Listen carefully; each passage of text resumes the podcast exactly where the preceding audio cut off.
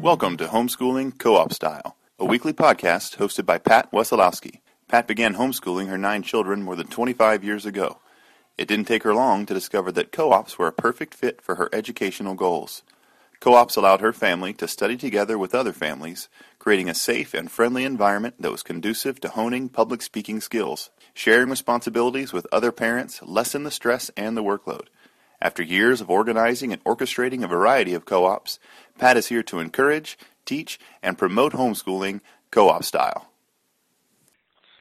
Hi, welcome to Homeschooling Co-op Style. I'm excited about today's show because I'm going to be interviewing Dr. Mary Hood. I was introduced to Dr. Hood many years ago when I attended a seminar in South Florida that was talking about unit studies and homeschooling in a more relaxed fashion. And until that seminar, I hadn't heard the terminology relaxed homeschooler. Mm-hmm. But that is something that Dr. Hood is qualified to talk about, has encouraged many of us to enjoy our homeschooling venture in a more relaxed way. And I wanted to have her on the show today so that she can encourage you as well. One of the things I've noticed, I'm a member of many homeschooling groups on social media, and I see post after post after post from parents who are not enjoying their homeschooling experience and they're stressed out and they are afraid they're doing something wrong, they're going to fail, they're ruining their children or it's ruining their family. And so I wanted to have Dr. Hood on the show today to encourage these moms and be a resource to them as well. So welcome to the show, Mary. Well, thank you for asking me. All right. Well, I just I have many questions. So let's start by I'm sure I'm going to have people listening who aren't familiar with you. So tell us a little bit about yourself. I know you have five children who are all finished with high school, mostly finished with college, but you have been involved in the homeschooling movement for a long time in many ways as author, speaker, owner of a resource center. So tell us about yourself. Well, we started homeschooling back in about 1983, I think it was, um, when my oldest son was set to go into first grade. And I, back then, you know, there weren't that many homeschoolers. In fact, there were very few. We used to have all the homeschoolers in Alabama where we lived over for supper. So that tells you something about the movement back then. I know you were around then too, or at least a few years later. So Anyway, um, so we've been doing this a very long time. Uh, we began homeschooling due to certain characteristics of my oldest son, who was very, very, very far ahead academically, but also, like many six-year-old boys, just not ready for a sit-down school-like environment. So we began homeschooling for those reasons. Of course, later on they were uh, augmented and, and, changed into many, many, many other reasons. And uh, we did go ahead and uh, homeschooled all five of them all the way through with two minor detours. Uh, in seventh grade, my oldest son wanted to go to public school, and I just viewed it as a unit study in public school because I knew exactly how long he'd last. So I, I, I have a whole, you know, uh, hours and hours of material I could tell you about my brief period of wow. time in public school, but I, I don't want to get into that right now. Uh, the second detour was when my middle son was wanting to become a professional baseball player, and back in those days, we didn't have uh, access to high level homeschool baseball. Luckily now we right. do. But at any rate, so I put him in a Christian private school at near the end of eighth grade, uh, thinking that he could get his feet wet and then be there for high school.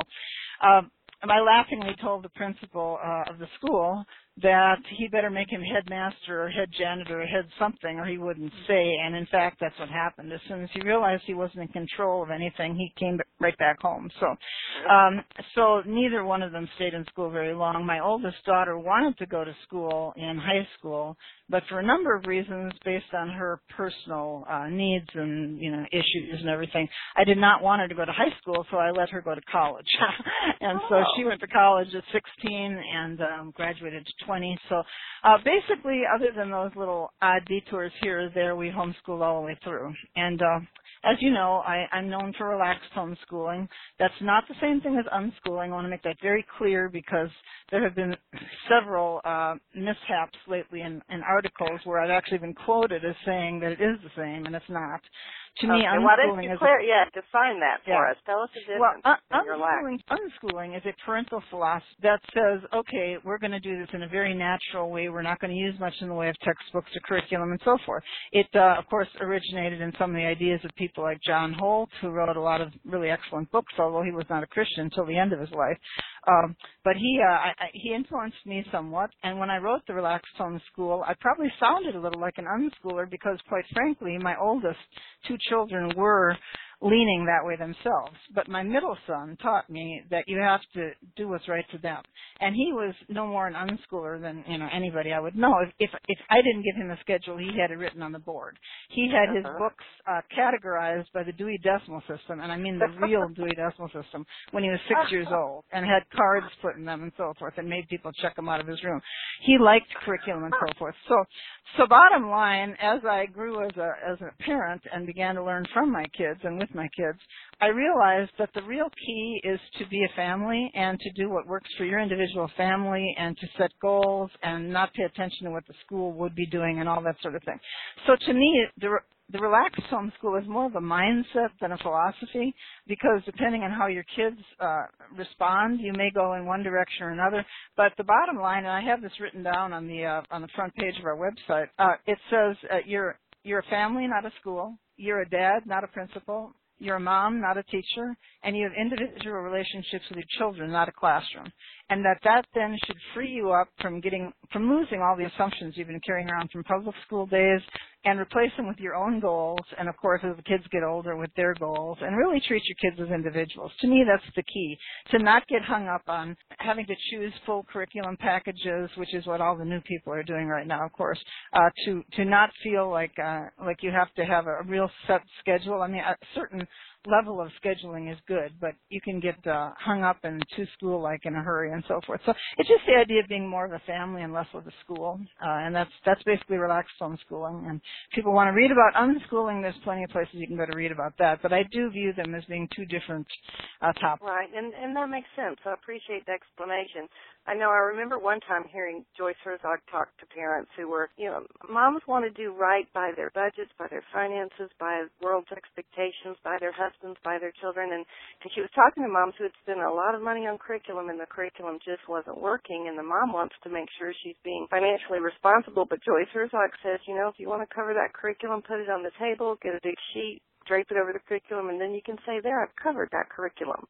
But I find that so much of the problem is is tied to moms who are concerned and and fearful that they're going to raise children who either don't know enough, didn't do well, won't succeed, and and so they keep going back to tying their life to the school system and what other people expect and putting themselves under a huge burden that prevents them from enjoying being a mother and a wife and enjoying their family because they do then become the teacher and the principal and the disciplinarian and all those roles that you said we need to not mm-hmm. look at in that way. So how do you encourage the moms today to to do that, especially when you and I started, there were so few curriculums. We either had to go by the textbook or create our own, and many of us created our own, and we enjoyed that. But now, so many parents think they have to buy something that's all in a package and then do everything that's in it, and they're tied to that. So, Well, first of all, I think it's really important to remember that God says that His uh, yoke is easy and His burden is light.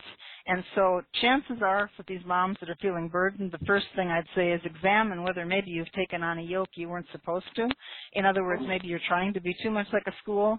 Maybe you're trying to be, you know, uh, and it, basically what you need to do to be a good homeschooling mom, especially in the early years, up through say, you know, sixth grade or so, is be the best mom you possibly can be. Really, that's all that's required. Now, I always say, you know, in our society, the role of a mom has been trivialized. It's you know to clean diapers and, and cook and and drive kids somewhere else for somebody else to teach them the important stuff.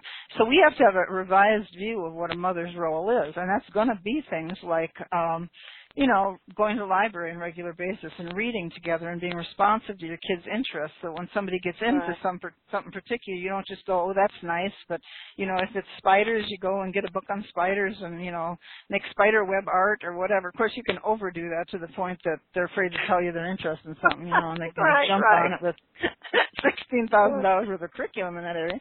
But uh, but all those things, and, and it also means uh, having a can-do attitude yourself uh stopping saying you're horrible at math, you know, because the the attitude will rub off if nothing else. So Mhm. if you're horrible at math, then you know you need to get over it. You need to learn it yourself. You need to stay 2 weeks ahead of your kids uh, in areas. When it gets time for algebra, uh, you need to either find another resource, you know, to help them with it, or you need better still to learn it yourself.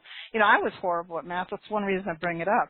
And um, through really seriously working on it, once I became an adult, I got to the point where I can teach all the way through pre-calculus, even though, quite frankly, I don't even know what calculus is. Um, I, you know, and, and I'm sure if I ever had to, I would really struggle with that. But um, but the bottom line is, you know, that that you're a part of the equation. You have to, you know, uh, also remember your own needs. So many moms uh, think in terms of balance. When they think in terms of balance, they think about each individual child. So, you know, little Susie has her dance on Thursday and her Awana's on Wednesday, and, you know, Jimmy's going to be in baseball this year and so-and-so's in gymnastics. And then they look at it and go, yeah, everybody's got about the right level there, forgetting that they have to drive them everywhere you know. Yeah. And it's probably with a two year old in the back seat and a baby, you know, in a in a car seat kicking and screaming the whole time. So, you know, I think moms need to remember that they're part of the equation that involves you know, keeping their emotional center, uh, making sure their own needs are taken care of once in a while, you know, and I know that's not easy. It is not easy with little children. But if you let yourself get all out of sorts, especially if you're doing it by trying to be too much of a school, especially if you have little ones running around too, you know, uh, right. some of these moms are just putting way too much pressure on themselves, you know. And the key is to think through your own goals. And let me just briefly state what the areas I think about goals. I think about goals in the area of values and attitudes and habits. And to me, those are the three important categories when they're young. And then skills, which is a very broad uh, group of, of, uh, of goals. And then talents and interests that are uh, for an individual. And then knowledge. And to me, the key is turning out somebody with good character who likes to learn, who has a can-do attitude, and then and so you're working on the character first always. And then the second thing is to provide them especially as they become teenagers with the skills that they need.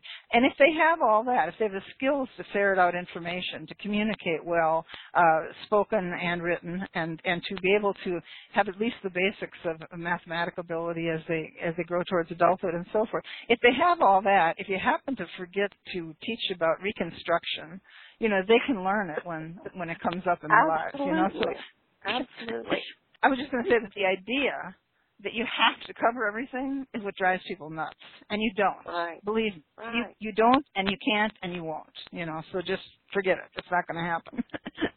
Well with what you're sharing made me think of two situations with my children. When my oldest daughter uh, got to algebra two she had heard me teach workshops and she opened the book she'd finished algebra one and she said mom I want to be a wife, a missionary, and a mother. Why do I need algebra 2? And really, the only answer I could give her was, well, it might be necessary to jump through a hoop you have to jump through, but there really wasn't a hoop she had to jump through that required algebra 2. And I said, do you want to switch to consumer math? And she readily said yes, and and that's what we did. And then I had a son who, I, you know, we, he was hardworking, he was industrious, he was entrepreneurial as a young child but he did not like books and he didn't like to study. And he he really for a long time the only curriculum I definitely required was math. And then I even got pretty relaxed with that because I I realized number one, it's only going to be meaningful to them if they need certain math for certain equations in their lives. And he got interested in enjoying Civil Air Patrol, and all of a sudden, that boy wanted to study because he wanted to pass aerodynamics and the search and rescue, and he was in the books. And he ended up being the head of the Civil Air Patrol when he was 14. He was asked to be on the governor's task force to assess for hurricane damage in Florida. He saw the guard. He wanted to go in the Army, and he did. And he called me one day and he said, Mom, I'm going to take an EMT course that normally takes 18 months, but we're doing it in four. And I said, well, you might have a little bit of a problem with that because you really didn't do a lot of math and science in the books and I I hear that you need to do you know have a good background in that. And he goes it's okay. A lot of them don't pass the first time. If I don't pass the first time I'll take it again. But he passed it the first time. Well by that age he understood the importance of studying of of realizing why he had to do what he had to do to get where he wanted to be. His motivation was there. He did have good strong character and a hmm. strong work ethic. And so he did that and he passed it the first time. And you know when we tell parents these things I think it helps them relax a little more because they put so much burden on themselves that really a child could get to a senior year having been a, a zombie all the other years. And then if they care and they're motivated and they realize they have something to reach for, they're going to do it. They're going to they're going to reach those goals and they're going to get to where they need to go. And we can hire the tutors when we when they have to go through subjects we don't quite understand. My my daughter took physics. After the second week, I said, "Okay, I'm only helpful to you if you give me an answer sheet so I can make sure you're getting the right answer." because I don't understand this. I I mean, God bless the people who enjoy that and have figured it out, but it's not part of my life. So it's important that moms are honest, like you were in that instance, and that you know, it's perfectly okay to say. I mean, I I never did biology on a kitchen table with any of my kids. You know, it's just not me. Yeah, but it's it's equally important not again to start saying, "Well, I hate biology. I'm terrible at biology. I don't know." You know, I I can't. I couldn't do physics. And if you choose not to do physics, and you're you know and you're honest with your daughter about that that's great you know. But that can do attitude is so important and i see way too many moms you know talking about what they're horrible at and what they don't like and stuff. And i always say if you really really hate a subject then do not try to teach it to your children because that's all you're going to be teaching them is that you hate it. You know it's an awful subject. And i've seen lots of people destroy kids uh love of history by saying they hate it when what they really meant was they hate the way it was taught in school, you know, with dates and, you know, lots of multiple choice tests and stuff, and I would hate it too if I was teaching it like that. So anyway, so I'm just saying again, the attitude is important, and as you're pointing out, the kids' motivation is terribly important. And you know, if it's not there, it might be better. Yeah, Chris Davis, who uh, used to be the head of Elijah Company and still uh, writes and speaks about homeschooling, um, has said that the important thing is is to try to create context. He talks about how when he was uh, teaching his kids science that in order to create context, they said, let's find an animal we want to raise. You know, thinking of course as hamsters or something like that.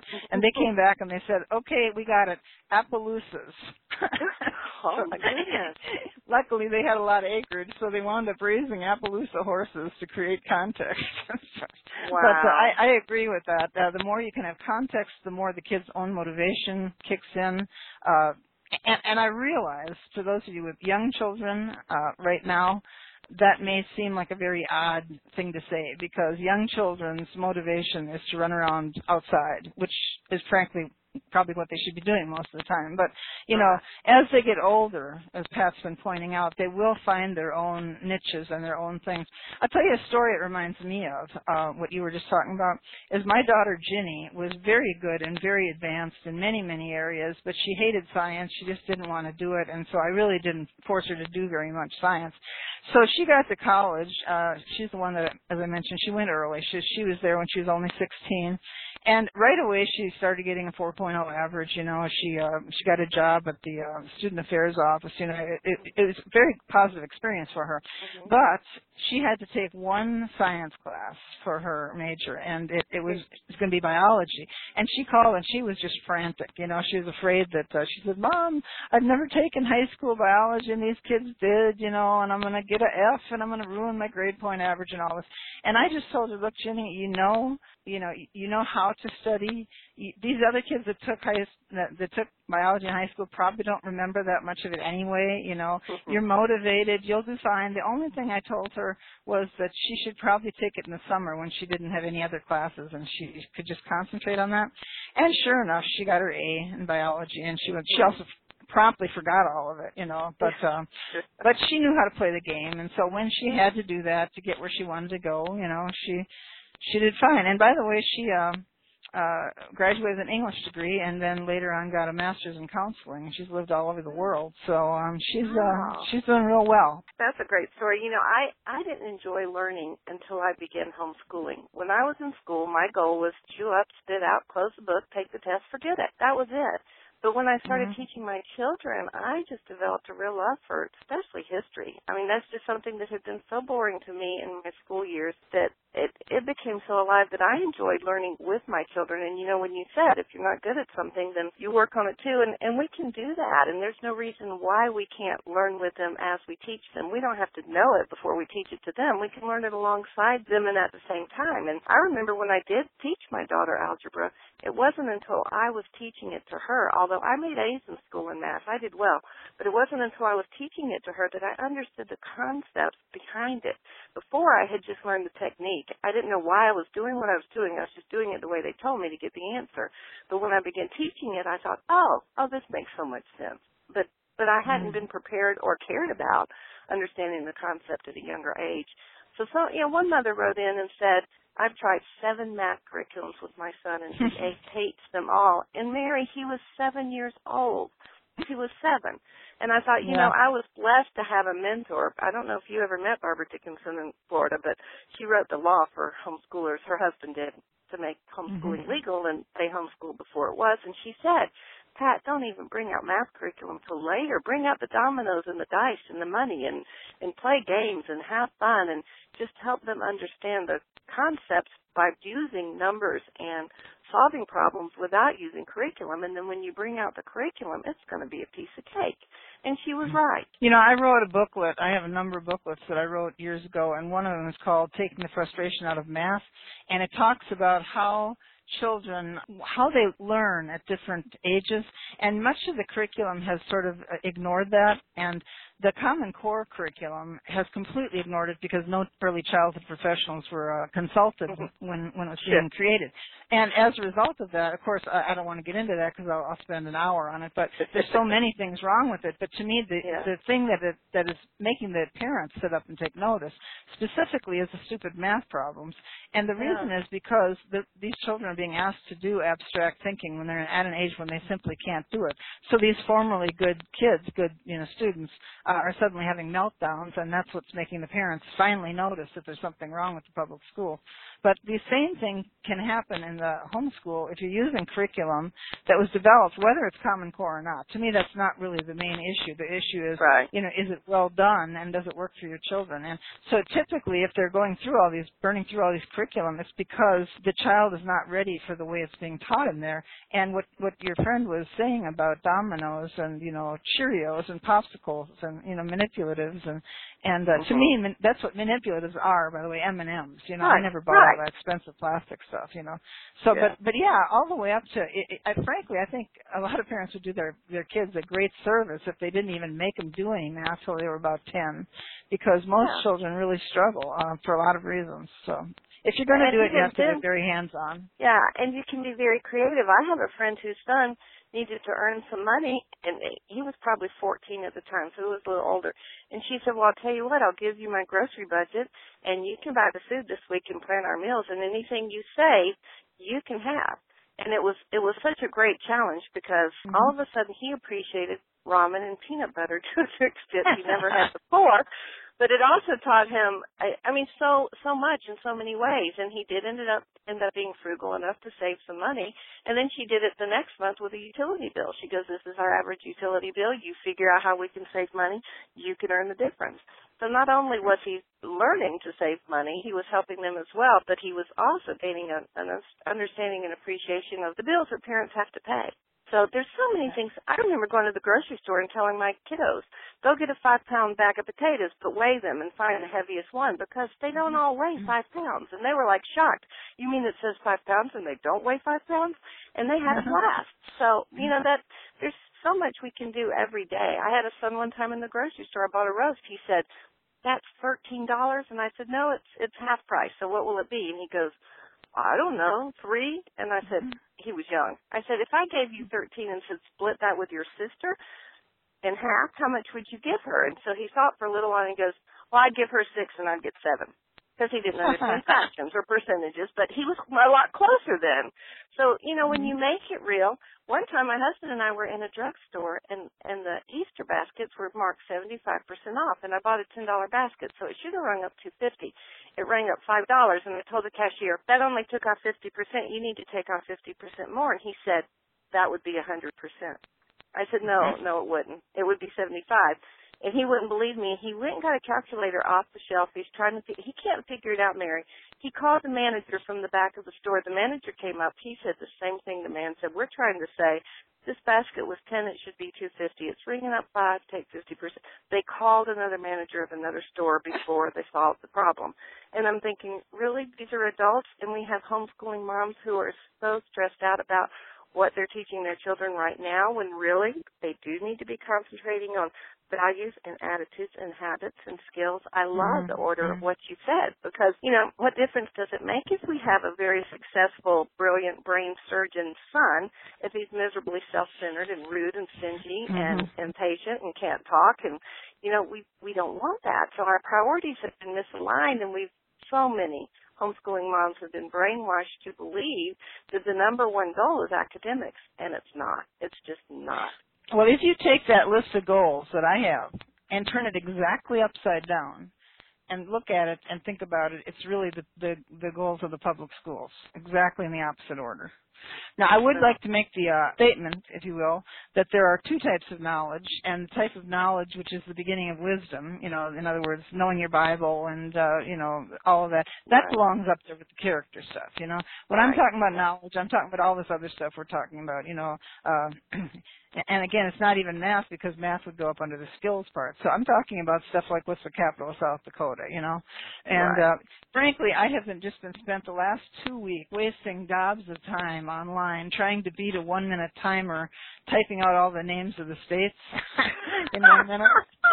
and you know, so as an adult, somehow for some ridiculous uh reason that suddenly became important to me. So, you know, I will never again be tripped up about, you know, where one of the states is and what it touches because I just been doing that for two weeks. So it, it's just whenever it becomes important to you for whatever reason, a good one or a stupid one, it's going to the knowledge is going to stick, you know, and right. when it does right.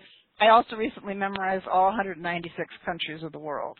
And you know, oh, they wow. had mostly changed since I was young. And why did I yeah. do that? Because I was beating a 12 minute timer on a stupid internet game. oh, that is trying funny. To name all the countries of the world. So, you know, I mean, I'm just saying, who was it? Henry Ford once was being challenged. Somebody had called him an, uh, an idiot, I think, and he was taken to court for slander or something. And they were trying to prove he was one, and uh, and they were asking him all these stupid esoteric questions. And finally, he kind of slammed his fist on the table and said, "Look, if I wanted to know that information, I needed to. All I have to do is press a butter, buzzer, and I can get somebody to find out for me." You know, yeah.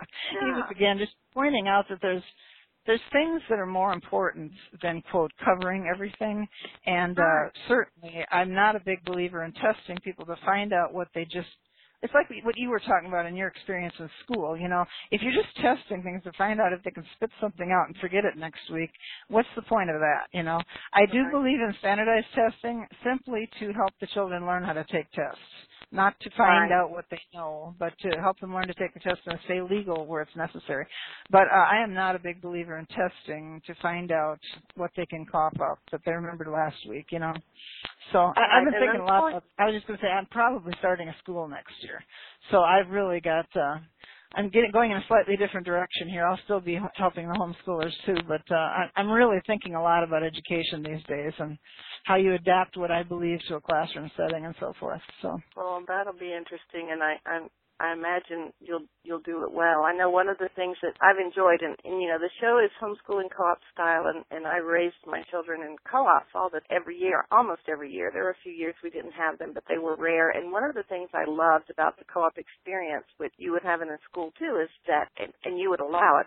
Public schools don't often allow it, but we had discussion. We had a lot of discussion, so the children were able to think and brainstorm and get together and solve problems and talk about things that were relevant and things that mattered and opinions and fact and and just you know try to sort through that so they learned critical thinking skills so they knew which questions to ask and they they knew which answers to question. And you know mm-hmm. they I was raised just to chew up spit out and I was obtuse. I I had no wonder. I didn't ask the, the question why. Mm. None of that ever even entered my mind. You gave me information I'd take it but I didn't ask and it wasn't until I was even in ninth grade did I find out how a baby was born. And I only found out because somebody thrust that information on me. I never even thought to ask, how's that baby get out of there? I was a little embarrassed when I realized I'm the only one in ninth grade who didn't know how a baby was born, but it never entered my mind to ask that. And so with our children, you know, a three year old's favorite word is why, and sometimes they ask it so much we get sick of it, but really, if we're going to be relaxed and enjoy the experience, when they ask why, let's help them find the answer to that. And I know one of the first curriculums I wrote was Information Please. It's kind of obsolete because of Google, but before the internet, it was to teach children how to use resources to find the information because like you, when we started homeschooling, there were so few families that the ones who did not homeschool, when they would have my children over, they would quiz them and try and find things they thought they should know that my children didn't know. And my daughter came home in tears one day and said, why didn't you tell me there were 12 inches in a foot? And I said, well, you didn't need that information up until now. Who told you that? And why do you think that's so important? So what I ended up telling my children is, you're never going to know everything about everything. And there's no need to, especially not when you can push a button and get that information. I said, and you're going to always know more about some things than other people. So don't ever feel like your value is in how much information you have. But what isn't is important is that you know how to get the information when you need it, you know what sources to trust, and you know how to use the information what you get once you get it. So I, I told my children and taught them research skills. So when they ask questions, and you know, it's funny because when you said after a while, yours may quit asking because then they know what follows. I would tell mine when they would ask a question, I'd say, that's a good question. Let me help you find the answer. Well, as they got older, I'd say, that's a good question. Go find out the answer and get back with me. So midway mm-hmm. through a question, they'd stop because they knew, uh-oh, I'm going to have to go look this up if I finish this question. Not always. We joke about it. But, you know, what we want them to do is be independent learners. So when they need certain information or knowledge, it's not resting on our shoulders that as parents we failed to provide it and they failed to, to retain it or memorize it or learn it. They know how to get it. So it just seems asinine that people put so much burden on parents who homeschool to teach their children scope and sequence and things that everybody else thinks the child needs to learn at a certain age, when really the more relaxed you are, the more you enjoy the learning experience and the more you awaken your child to having fun finding the information, the more successful they're going to be and the easier your life is going to be. Absolutely. Some of that sounded like it was right out of one of my workshops. ah, which one? I used to talk. I have a booklet on uh, teaching children to use the library, and I used to talk on that subject sometimes. And again, a lot of what you were saying comes from from the skills category that I that I stress a lot, especially as they become teenagers. To uh, that is far more important uh, that they learn certain skills. And I'll tell you, you, when you were talking about co-ops, I was reminded of the resource center that I ran for nine yes. years in, in Atlanta, and that that shut down in 2006 so all those kids are now most of them are through college you know and uh and at least the ones that were in high school back then uh and have come back to me and talked to me and without exception they tell me that the best thing that I ever did for them at that resource center was to help them learn to speak to to do public oh, speaking. Yeah. And what happened is, you know, if you if you put out a class called public speaking, the only people that are going to be signed up are the ones that the parents are signing them up. You know. So right. what I did was I these were my thinly disguised social studies classes, and in eighth grade it would be something like uh, typically we do something like world geography and missions or something like that. And so in eighth grade they would come up and do group research projects and present up at the front. And then in ninth grade we typically had U.S. history, then we had world history world geography and missions again, and uh, political science and economics. And as they moved up through the grades, each year they were expected to give longer talks. Uh, starting out with maybe 10 minutes at a time in ninth grade and so forth. And then going up to that in high school, they were in charge of actually, each one of them had to actually take a class period. And these were hour long class periods and teach that class period. And um, that learning those skills just put them so far ahead. And this isn't me talking, this is them talking. Uh, when right. they went to college and they were taking their speech classes and so forth, and everybody else was so petrified and stuff, they were just used to it already, you know? Yes. So yes. you have to really define what skills are important and focus on those. And again, the, um, the rest of it will come. Now, one thing about those speeches, they got to pick their own topics, and I think that's mm-hmm. incredibly important because mm-hmm. if you're trying to speak on something you don't want to speak on, it's not going to be a good right. scenario. So they got to they they had to coordinate it with me because obviously there were certain things that had to be covered, and you know sometimes they'd have to pick their third choice or something if it didn't work right. out. But but they did have the option of what they wanted to talk about, and uh, so you know we again even in the high school years in that resource center we were focusing on the skills. You know, trying to get them to be good writers, uh, adept at math, uh, helping them to learn how to speak uh, in a public speaking type situation, and of course also, uh, I think one of the biggest things every homeschooling mother uh, should do, and this is, you know, you alluded to this earlier, is to just talk to your kids a lot because that's, you know, something they don't frankly get in school much. They're not allowed to talk much, and that's just so important, even if it does drive you crazy sometimes.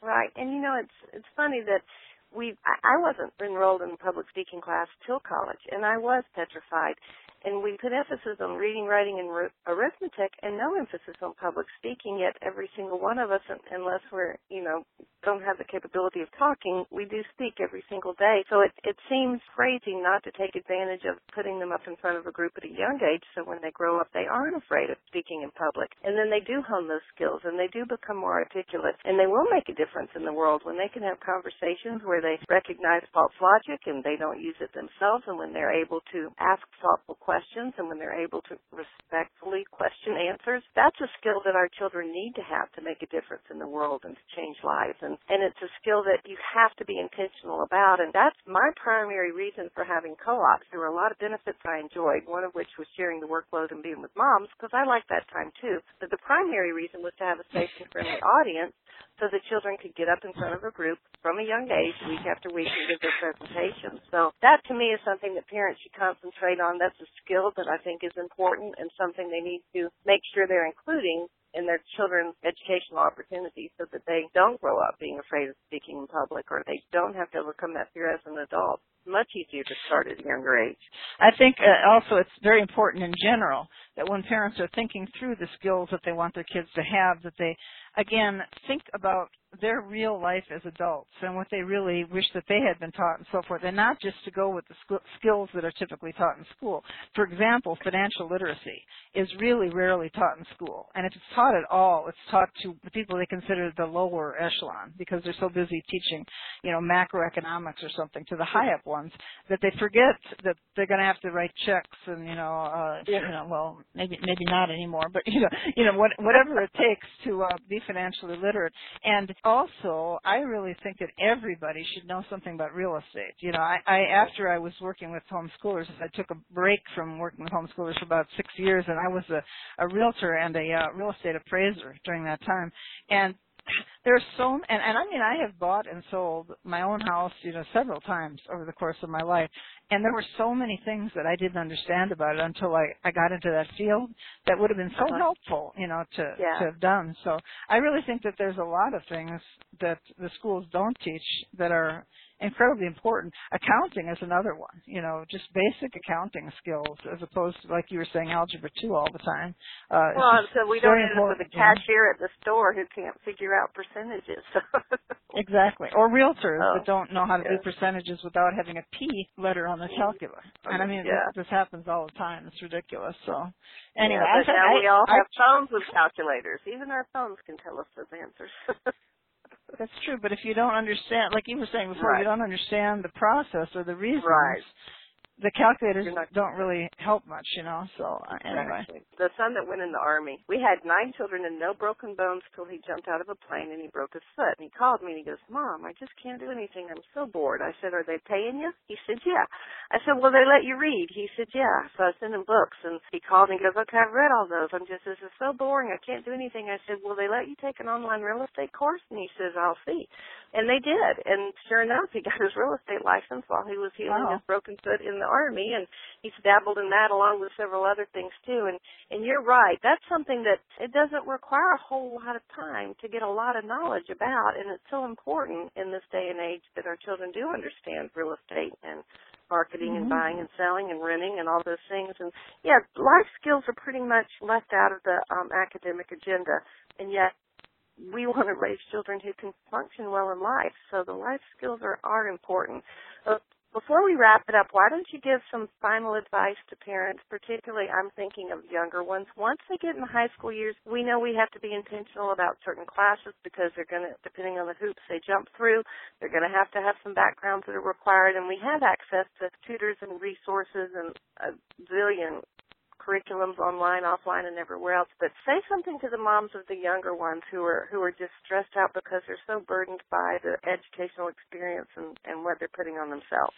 Well, I think the key is just really to try to take a long range look at everything. Uh, I was just reading online somebody was stressing out over something I don't even remember what it was, but it was really dumb. It was something like they they could oh I think it was the days of the week. They couldn't remember the days of the week and they were seven or eight or something. And of course they're all jumping to all kinds of conclusions about learning disabilities or something. And I I I wrote um I wrote back to her and I said, look, take the long you know uh, look at this. Do you really think they're going to be 21 and not know what the days of the week are? You know, you're you're obsessing about the wrong things. You know, and again, like I said earlier, you have to find a flow to your day that works for you. Forget the kids for a minute. It's got to work for you, you know? And if yeah. you're stressed out and you're trying too hard to be somebody you're not, which basically is a schoolroom teacher, you know, and you're you're giving all your control away to some curriculum, uh, you know, and and worried too much about, oh my gosh, you know, uh, like for example in Georgia, we're supposed to have four and a half hours a day.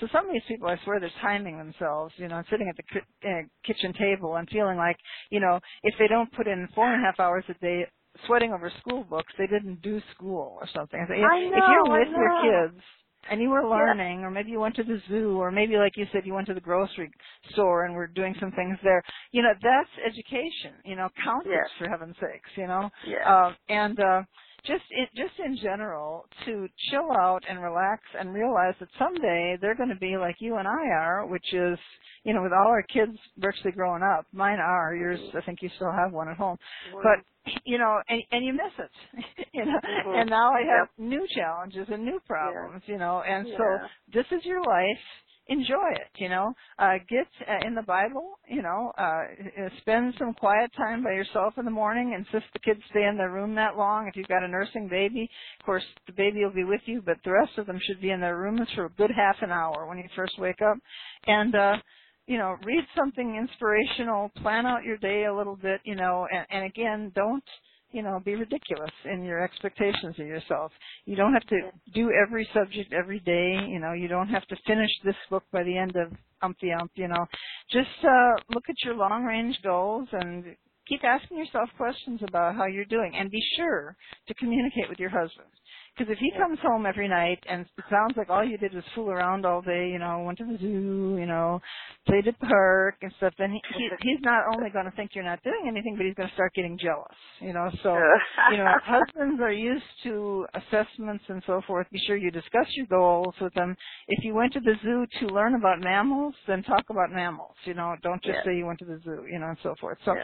you've got to communicate, and uh, you also have to realize that while I believe in it just as anybody else in the whole submission thing with husbands and all that, at the same time, you have you're a person yourself and you have to be able to do this the way that works for you just like he has to be able to do his work the way it works for him when he's at work. And so if he's trying to put too much pressure on you in this area or that area then you have to work it out together.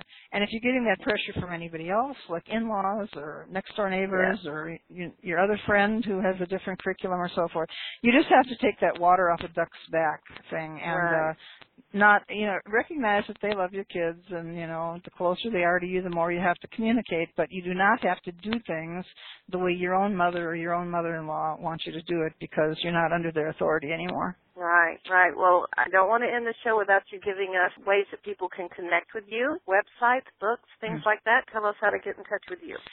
Sure. Uh, first of all, we have a website. It's www.archers, A-R-C-H-E-R-S, for, F-O-R, the Lord, dot org. That stands for the Association of Relaxed Christian Home Educators. We also have a Facebook group called Relaxed Homeschoolers Archers. Uh, you have to, it's a private closed group, so you have to ask to be added and so forth. We have a free e-newsletter, um, which comes out every other month called Relaxed Homeschoolers Newsletter. To get that, you can subscribe by just sending me a subscription request to my email, which is mary.e.hood at gmail.com. And finally, I am also a regular columnist in the Old Schoolhouse magazine, which is available digitally online for free. They also have once a year uh, a written um, magazine that you have to buy. But the ones that are digital are back issues, you can find them online. Just Google the Old Schoolhouse magazine and you'll find that. My column on that is called The Ordinary Homeschooler and um, I, I wrote an article. We've mentioned Common Core once or twice. July, August 2014, I had an article called "The Homeschooler's Response to Common Core." If anybody wants to see that, of course, you can get all my books, resources. I have uh, an eight CD set called the Relaxed Homeschooling Workshop, which you can now also get on MP3 um, rather than CDs if you prefer that format. So you can get information on all that at my oh, at my website again, archersforthelord.org, and you can also email me. I am available for speaking and so forth. Um, a lot more available now than I was in years past because I'm not not working as a realtor anymore, so, oh, and I'm not running a resource yeah. center right now. So, uh, give me a call if you want to, uh, or not a call, but email me if you want to invite me to a fair or um, if you want to get me invited to a fair, give me an address to send the speaker's packet to. And I hope to see some of you, and I hope that you all just get encouraged by Pat's little radio show here or whatever it is because you know I listened to a couple of them and and she's she's spot on. She she and I've been around a long time. You need to listen to us. Yeah, yeah, we've been there, done that, and we made mistakes, and you can learn from ours. So, uh, well, I so appreciate you taking the time. You know, I I know that that you invest in people's lives, and and the benefits you get may not show up until eternity, but but I know that you have a heart for our children and and the moms and the families and what's going on. So I so appreciate that, and I appreciate you taking the time to share. And when I post the podcast, I will put the links to your webpage and email letter. All those things you said, I will put it in print so people, if they were driving and couldn't take notes and can't remember, like me, who will think I'll remember it and don't. I'll put all that on the post so we can have that for them too as they listen. So thank you so much. I also, by the way, I have a I also have a personal Facebook uh, page called Fighting Common Core. Uh, in oh. case anybody, I've just got a ton of stuff on there. If anybody uh, oh. uh, needs any information on that, I sort of separated it out from Archers because Archers isn't supposed to get political. But um, okay. but it's Fighting Common Core, uh, and I'm not I'm not going to send you the link to that because it's not Archers related. But uh, if anybody okay. wants to get some more information on that, that's there. And one of my talks available on my uh, website is also on Common Core. So. Okay. okay. Anyway, that's great. well, and I know a much. lot of people are asking those questions, so that's good that you've done some research and have the information. So thank you for putting that mm-hmm. together too. Well, you have a great week, and we'll be in touch. All right. Well, thanks a lot. Thanks for inviting me. And thank you for joining us today on Homeschooling Co-op Style. Thank you for joining us today. If you like what you heard, be sure to tell your friends. And until next time, this has been Homeschooling Co-op Style.